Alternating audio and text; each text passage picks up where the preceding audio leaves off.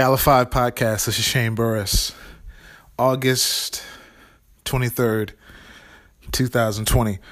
So I want to talk quick about uh I was just going through some photos on the internet and I I found a photo from 2019. It was uh Kylie Jenner and I was like, "Snap, she got a Bugatti?"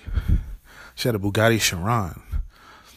And uh I was like, "Whoa, she into she in the cars like that? Cause I seen like I seen her Instagram and I seen the cars because that's what I'm looking at. I'm looking like, man, she got these cars.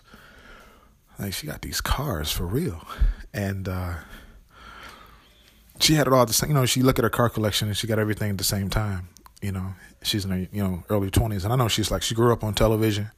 That helps be on a TV show, on a TV show that gets broadcast all over the world.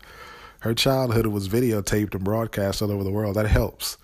That helps a tremendous amount. But I wanted to, I wanted to, uh, to share this with you because, uh, a lot of people look at that, and I know people look at that, and I, I think she was uh, shamed when she put that Bugatti Chiron up there. It was like, man, you you wrong for that. You know, there's too many people out here hungry, too many people out here suffering, and you out here showing off your lifestyle. But I wanted to, uh, I saw that and I saw how she took it down, and I wanted to um, just kind of share this story with you. Because um, a lot of Christians, this is, I know this is like, people don't people don't want to even in the church people don't want to talk about it too much but Christians are supposed to be like the richest people on the planet, biggest landowners. Uh, we're supposed to fill the top offices in government. All those, uh, what they call mountains of influence religion, politics, education, the family. These mountains of influence, arts and entertainment. And so, business.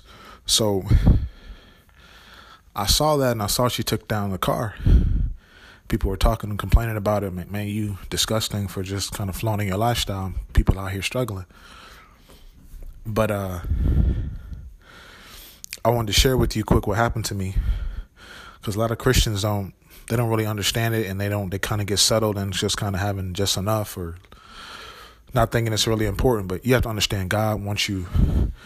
Jesus paid the highest price for us to have the best in life, and my particular story, when I was Kylie's age, when I was 21, I think she's 23 now. Um, when I was 21, oil money came into my life. O I L, oil money, like the real Texas oil money, that real money. Um, and I didn't have to start a company. I didn't have to. It wasn't a job interview or internship he came to church and he told his testimony and he was really transparent about you know how he acquired his wealth and um, he told his testimony how he passed away. And uh, god told him to distribute the money. When he passed away he said he met jesus when he passed away. And jesus told him hey you're not saved. I'm going to let you go back get saved. Um, but you need to make sure that you distribute that money that you made to the church. And so he told that to uh I was there that night when he told that story. And before I left church, he was like, "Hey, um, hey, I want to get your phone number, and I want to get your email address before you leave." And I said, "Okay, man, okay." And so he actually called and he he actually emailed, and he was making an effort to kind of stay in, in touch with me. God told him to give his oil money to the church. Um, so you kind of you you go to church, you know, you hear some of these preachers sometimes on TV and they talk about wealth transfer. You be like, is that real? Is that for real? I, honestly, I was 21 and I came out the old holiness Pentecostal church, black churches, and I looked at him and I was like, he probably saved, but he need to be delivered. You know, I had a religious spirit and I didn't even know that I had a religious spirit. I didn't know there was a difference between the religious spirit and the Holy Spirit. I didn't know it was a thing. I'm talking about to like later in my 30s was when I started really understanding the religious spirit versus the Holy Spirit because religious demons have that's what it is a demon and it has it shows up in different ways in people's lives But uh, when I was 21, man, that money showed up in my life, and I just, you know, there was a TV show called Dallas, and I used to watch that show with my grandmother, and I don't think there was an episode where somebody shot Jr. That's what the guy reminded me of. He was like, "This guy is just like Jr." And I'm just like, "Man, somebody shot Jr. This dude just like Jr." And uh, so I don't, I don't, I don't need the money like that, man. I'll go to McDonald's, man. I don't need it like that. I didn't want to be connected to him because I saw the, I saw his flaws, and I don't want to be connected to him because of his flaws. And I didn't have an understanding of how wealth transfer actually works. And so when I look at someone like Kylie Jenner, I think back to that because, to be honest with you, this is like when this guy came into my life. I'm telling, I was 21, so this is back when like Halle Berry and Denzel Washington won the Oscar that same year, and uh, Dwyane Wade was playing in college at Marquette, and then Bernie Mac was in he was in this he was in my town, my college town, doing a movie called Mister Three Thousand, and so when I see Kylie Jenner on her Instagram, and she got all those cars, and uh, you know she got the big lifestyle, I'm like, and people are like complaining about that. I'm like, nah, that's cool. That's like how Christians supposed to live. I don't know what kind of faith she got, but uh, I know that money came into my life as a Christian. And he said he didn't tell me I had to get a job. I had I had to get an internship. He said Jesus told him to give it to the church.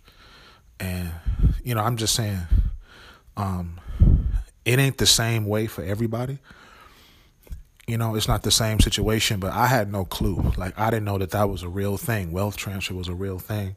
That God really wants to get you in that position where God wanted me to be in a position where I got a college degree, but I don't have to go into that nine to five 401k system.